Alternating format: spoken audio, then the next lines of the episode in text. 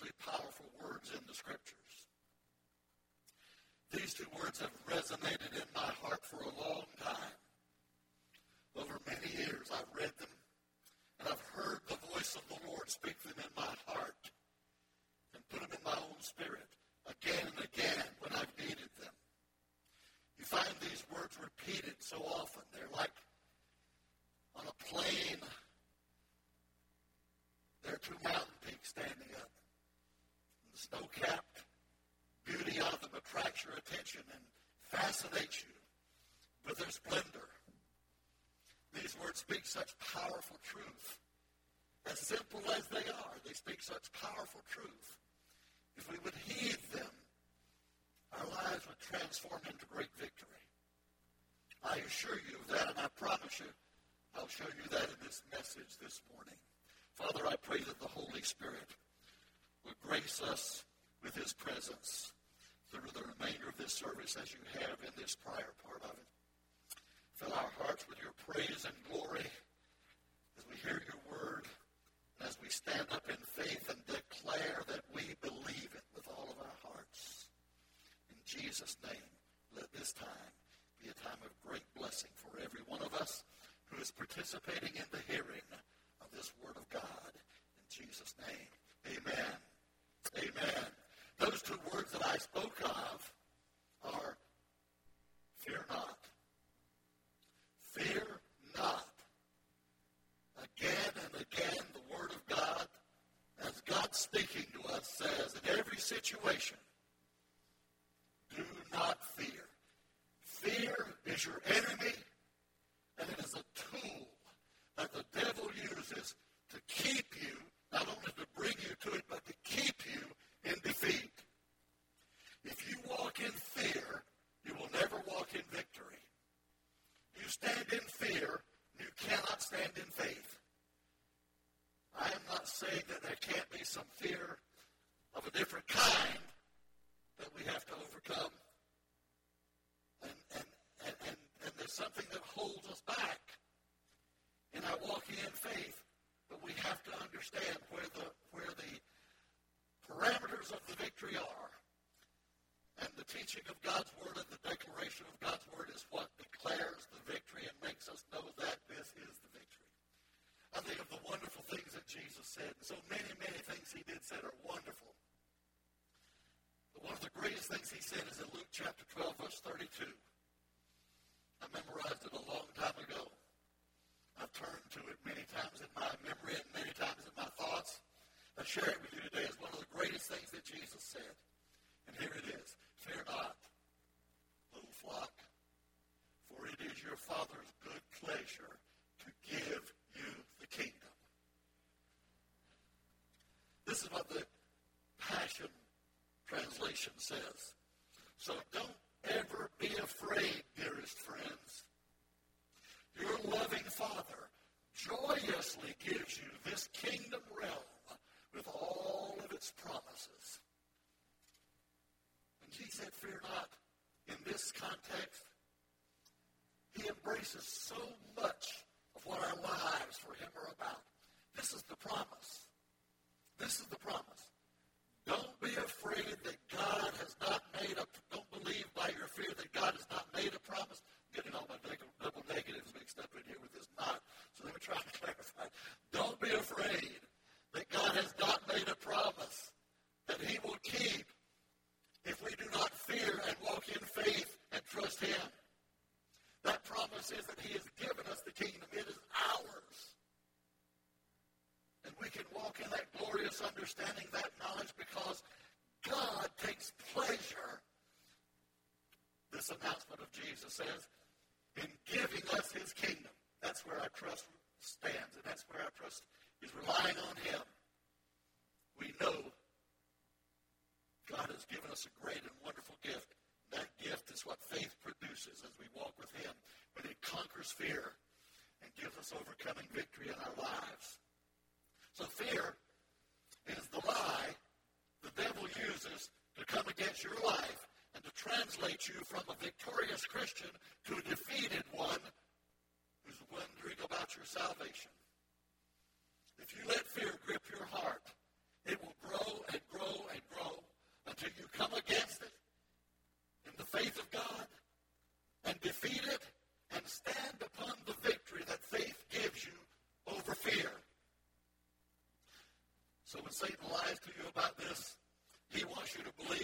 has you outnumbered. He has you outmanned. He's got greater power, the greater ability than you have, and you have no way to stand against him. He'll put everything in front of you to cause you to believe that. I want to tell you of a little event in the Old Testament, Second Kings chapter six. So important. I love the ministry of the prophet Elijah and the prophet Elisha, who succeeded Elijah. So Elisha was a man of great power with God, and a great relationship with God brought great anointing into his life. There was a time when the king of Syria was coming against the king of Israel. Elisha, of course, is on the side of the king of Israel. So the king of Israel has the benefit of knowing all of the king of Syria's plans because Elisha keeps revealing them to him. And when the king of Syria finds out what's going on, why they know his, why Israel knows his battle plans, he's told because there's a prophet whose name is Elisha who tells him everything that you talk about in your bedchamber. In other words, he knows everything you talk about. He's telling it to the king of Israel. He knows how to thwart your plans. So the king of Syria said, let's do something about that. Get our army together and send them down to where this prophet is. Do you know where to find him? They said, oh, yes, he's in Dothan. He's out in the open. You send our armies to Dothan, and we'll show him who's in control. So the king of Syria sent his armies to Dothan, where Elisha was living, and they surrounded it so that in the next morning, came in the night, and the next morning when dawn came up, they were out there on the hills all around. Elisha's servant got up in the morning, went out through the door, I guess to go get his normal water or whatever he went out the door to do. Before he looked up and he saw all these, this host of armies, soldiers. He saw spears and swords, the early morning light glistening off the, off the shields. And there are the chariots with the horses chomping at the bits ready to attack. And he's in great fear. So he turns and rushes back into the prophet Elisha, and he says, Master, do you know what's happening here? He said, he said, there's a great army out here who've come against us. What are we going to do? You know, the first thing Elisha said to him was, fear not. That's right. Fear not. And the, when his servant heard this, he didn't believe it at first. But Elisha said, fear not, for they that be with us are more than they that be with them. We got a bigger army than they have. And the servant said, peek down again. I don't see nobody on here on our side. And Elisha said, oh Lord, open his eyes and let him see what I see. Elisha already saw it. He already knew. Because he was looking out in faith while the servant was looking out in fear. He said, open his eyes and let him see what I see. So the servant's eyes were opened. And behold, this is what the scripture says, behold, the mountain was full of horses and chariots of fire round about Elisha. So the angels had come and were already there. They were standing around all the armies of Syria, and they had greater weapons than the soldiers of Syria had. There were chariots, not just chariots with horses, but there were chariots of fire ready to attack on Elisha's behalf. Elisha solved the whole thing by praying that the Lord would strike them all blind, and God did strike the whole army of Syria blind. So he could lead them where, where Elisha could lead them where he wanted to lead them. That extends the story. I'll stop at that part that I've just told you. When he said, open his eyes and let him see what I see, servant's eyes were open, and he saw the host of God's army standing around. I want to tell you this, my friends. You may not see them. By faith you can. By faith you will. But you may not see them with your visible eye. I will tell you this. There are hosts of angels encamped around us. The armies of God are surrounding us today. Look outside through the window. You may just see cars and pavement, but if you open your heart to believe what God's Word says, you'll recognize that we've got a mighty army that's greater than the corona pandemic. We've got a greater army that's greater than anything that the devil can concoct or arise and to bring up and stand against us, because God's army is a conquering army, and God's army is the army that we see in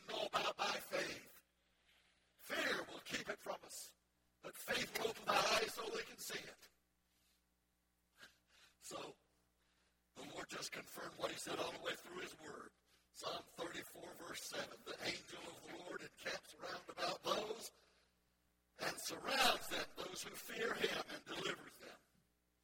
The angels of God are encamped around us. Every time you get in your car, there's an angel with you. Yeah, Pastor, now you get a little bit extreme, and you're just a little bit far out on that. I don't know why you think that. The Scripture says that many times angels have been entertained unawares, where people didn't know that they were angels. I believe I've had an angel with me several times in my car. If I didn't, I'd be dead today. Thank God. The angel of the Lord camps round about those who what? Trust him. You see, here's another kind of fear. When the Bible says fear God, that means to hold him in awe and reverential concern. It means to look at him as the Almighty One, not to be afraid of him, but to observe his awesomeness. And to recognize and reflect upon the grandeur of God. That's an awesome fear that we ought to cultivate, that we get closer to God and see him for who he is. He wants us to see him for who he is, because when we do, we know that his word is true and he does what he says. He keeps his promises. He stands by everything he's declared to us, and we can trust him because he does not fail nor change his mind. Glory to God. So the angel of the Lord camps around about those who fear, and he delivers them, just like he did Elisha. The New Living Translation for that verse, Psalm thirty-four, verse seven, says this: the angel of the Lord is a guard. He surrounds and defends all who fear him. He surrounds and defends us when we are trusting him, because he is a guard. Good that you know you've got a guard. These people who want to defund the police, who want to change the... I think I know why they want to, because when you do that, you take away the police forces. There's nobody there to restrain the immediate evil that they want to perform. But, but, but regardless of that, they've got their own security. They've got their own guards protecting them. And listen, friend, I don't envy them one bit. I'd rather not have a cotillion of people surrounding me all the time everywhere I go. I'll just be satisfied I've got, wherever I go, at least one angel of the Lord. Maybe more, because the Bible says there are a lot of them. Maybe more everywhere I go, but I've got at least one everywhere I go. And you know something? One's all I need. And one can take care of all my needs and all that I've got to have in protecting me, watching over me, taking care of me, keeping the enemy away from me, keeping me strong and healthy and standing up and catching me when I'm ready to fall. One angel of God is greater than all the forces of the enemy. Believe that's what God's word says. Amen. Hallelujah. So faith already sees what fear will hide from you. Faith already sees. Elisha saw it. What fear will hide from you, the servant didn't. But then when the servant saw what Elisha saw, he knew that the great victorious army of God was present. And there was no way, listen friends, at that point in time, even he recognized what we should recognize every day. When we're on God's side, there's no way we can lose. I'm going to say that again, because I don't think you got it. When we're on God's side, he's on our side, and then there's no way that we can lose. Hallelujah. Amen. Amen. For he will command his angels concerning you to guard you in all your ways. That's what Psalm ninety-one, remember Psalm ninety-one? Remember that? That's the one we need today especially. Psalm ninety-one verse eleven says, he will command his angels concerning you to guard you in all your ways. But you know, and I know you're going to think this is a little bit strange. I probably ought to just not say this. So when I say that, that makes sure I got to say it. For you and me. Even sometimes when you maybe you're somewhere you really would be better off not being. It's a good thing that the angel of the Lord is watching over you. Because a lot of times you've been in a place that you would, your wisdom would have told you not to go there. Spirituality would have kept you from walking through that door. Total commitment to the will of God would have kept you where you were instead of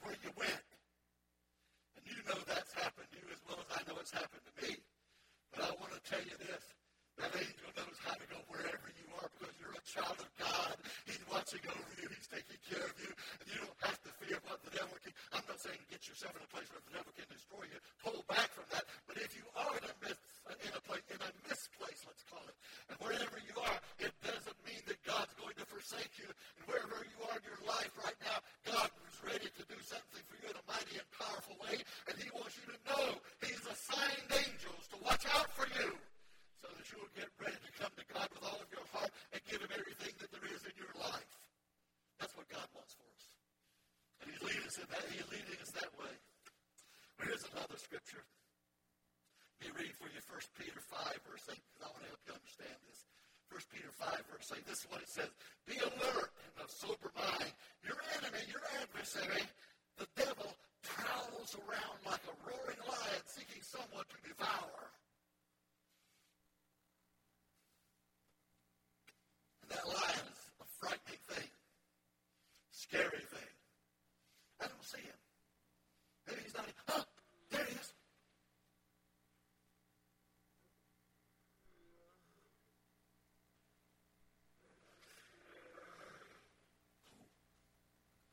Oh, oh, shut up, get out of here. Just go, go, go, get out of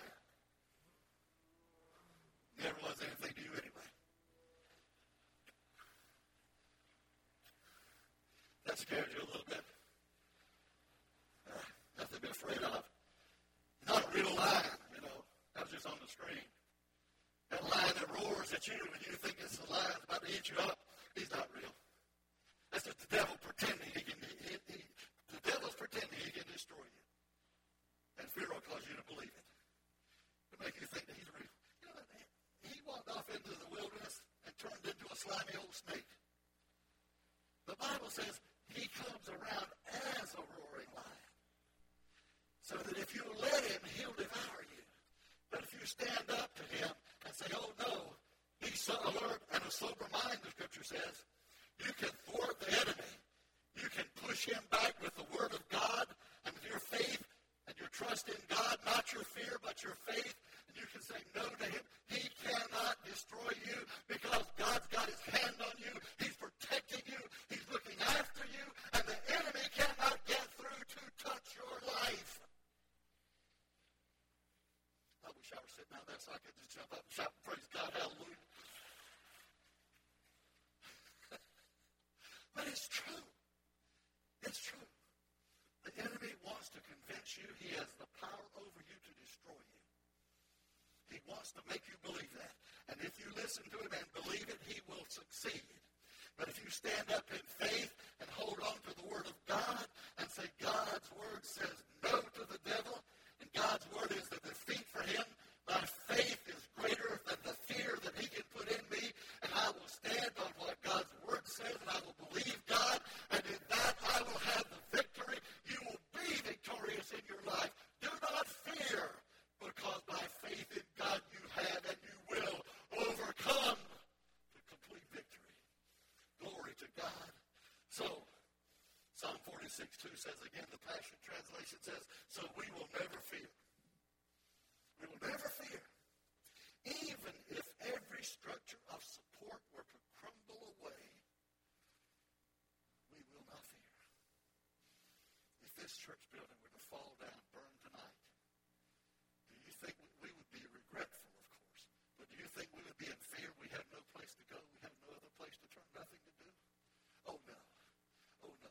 If we had to, we'd come out here, put up a tent, put up some folding chairs, and get under it and get air conditioning to blow as best we could.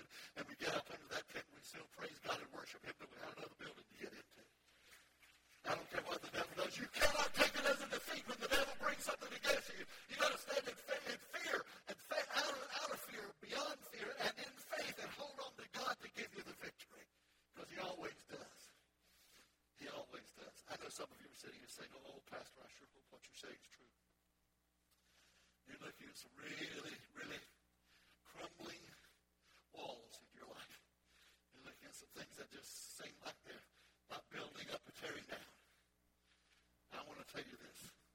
No matter what you're struggling with today, no matter what it is, fear will bring you to defeat, and faith will bring you to victory every time.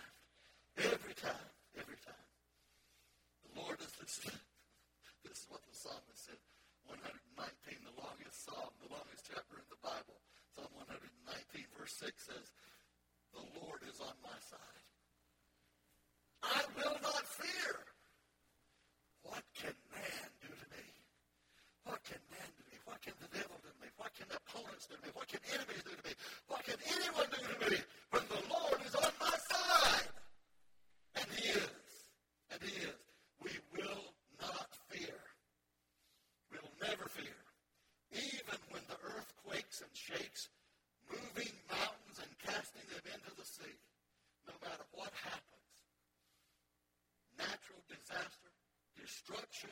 We will stand on our faith in God, and God will bring us through to victory. Our faith will bring us to that point. I guarantee it to you. And I don't feel hesitant to guarantee it to you, because this is what the Bible says. And one thing I do know, if the Bible says it, you can believe it. The Bible says it, you can stand on it and trust it. Because if the Bible says it, it is true. It is true. Again in the Psalms. I'll read this again. We will never fear. Even if every structure of support were to crumble away, we will not fear even when the earth quakes and shakes, moving mountains and casting them into the sea. We will stand in faith and continue to believe God. I love this quote that I found in Lamentations. I don't care much for Lamentations. I guess some of you read it. You've also read it, so, you know. But I, but I found one little verse that, that really meant a great deal to me. And this is what this one verse says in Lamentations chapter three, verse fifty-seven. God's, God's child is saying to the Lord, "You drew near to me on the day that I called to you, and you said to me, do not fear." On the day I called on him, he came to me. And his answer was simple, plain, and clear. When I called on him, he came immediately, and he said to me, "Do not fear." And if I will not fear, whatever I'm facing, whatever the attack is, if I will not fear, but I will stand against it in the faith that God has planted in my heart and believe God's word, believe God's truth by faith, I will be victorious in everything the enemy sends. And I believe that's true. You know, I, I am trusting God every single day. I know some of you are concerned about this. There are levels of concern. There are levels of concern that we ought to be facing today, with all that is in our country and in our world. There are levels that this pandemic has brought, that we, and, and there are certain things that we ought to learn. We ought to, we ought to face it with wisdom, and we ought to face it with faith, and certainly with care and concern. I'm not saying, please don't think I am. I'm not saying that if you're observing the things that you're told to do about this pandemic that you're not living in faith. I'm not saying that at all. I think there are some things that, that we must do, but it's, it's, it's individually to be decided. And I made a decision. I'm not saying I got a whole, wholehearted one hundred percent agree on it, wholehearted one hundred percent agreement on it, but I made a decision. I'm going to live my life. I'm going to live for God, and I'm going to trust God. I'm going to trust God. I'm going to believe God will look after me and take care of me. I believe it. I'm going to look at what the Bible said to me today. What I said to you today, I'm looking at that. And believing that if I get the coronavirus, I'm not, but if I do, and you say he's tested positive, well, then I'll probably have a little sniffle of a cold and a little time to rest up, a couple of weeks to not go anywhere, and then I'll get out and be going again. If it doesn't happen that way, and it goes a little further, and I have to go into the hospital, then while I'm there, I'll be getting better and better and better. Take a little while, probably, but I'll get a little bit, because God's hand will be on me. And then, if in the worst case, they have to put me on a ventilator, what comes after that? Death? Yeah, okay, so in the worst case, if they have to put me on a ventilator, I'll still be breathing. Every breath, I'll be glorifying God and believing God's angels there with me. And then the best thing, the best thing of all is, if that doesn't work out, you know, I'd, like, I'd probably like to have it work out a different way, but if God hasn't worked out another way, I'll say, glory to God. I don't want to be held back, not even by the weight of my shoes. Take my shoes off, I'll be in the hospital bed, I'll be ready, I'll just fly right on up to glory, and the Lord will take me home, and I'll be up there waiting for the rest of you. But I'll tell you this, when I go, I'll go in victory.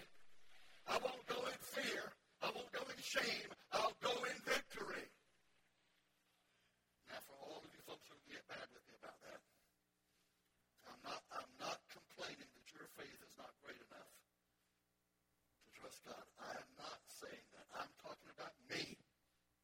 I'm talking about me. And if you think you totally disagree with me, that's perfectly all right because you're not me. You're you, and I'm me. And so I'm not, I'm not talking about everybody else. I, I'm not talking about, I'm just only talking about me. You agree with this somehow, right? But you better agree.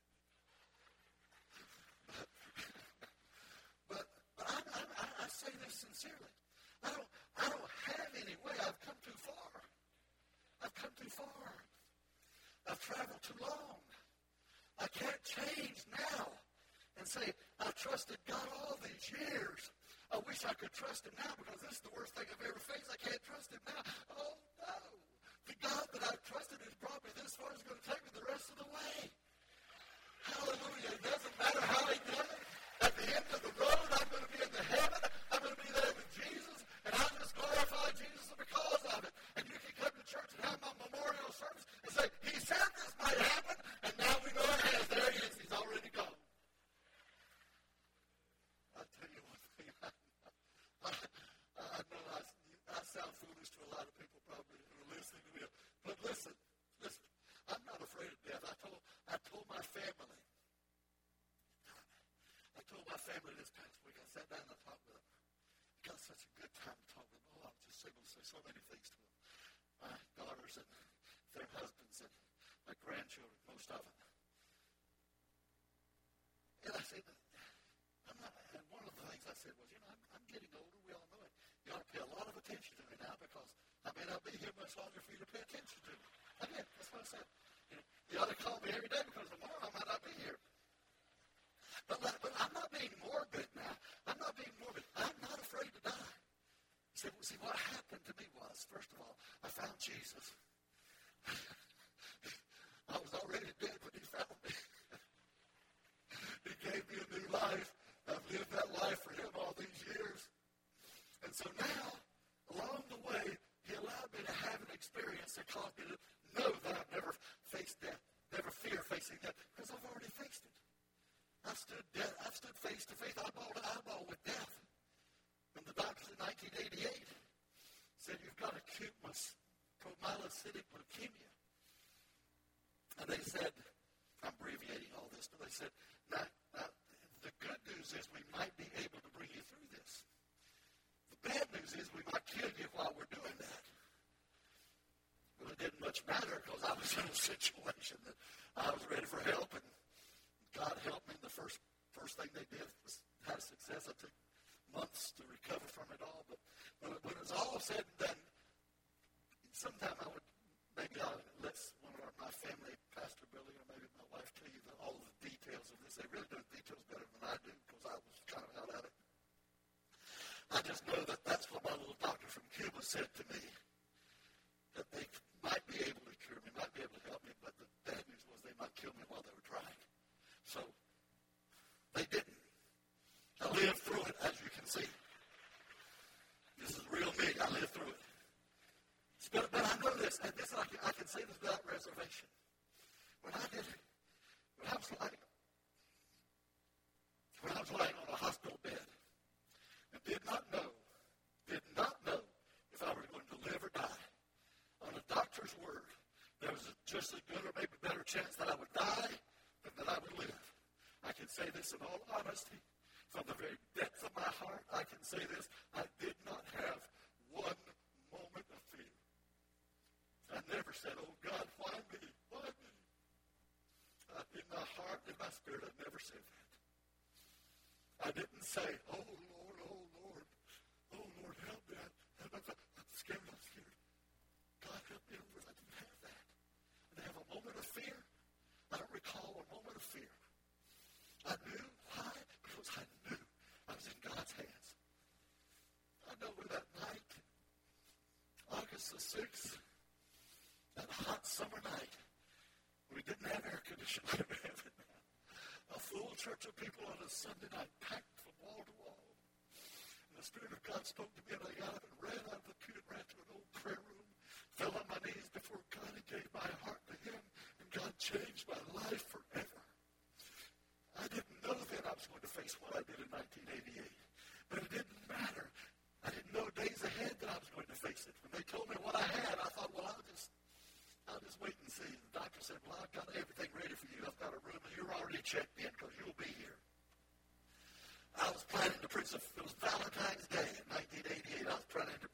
church. That Sunday I was scheduled to preach.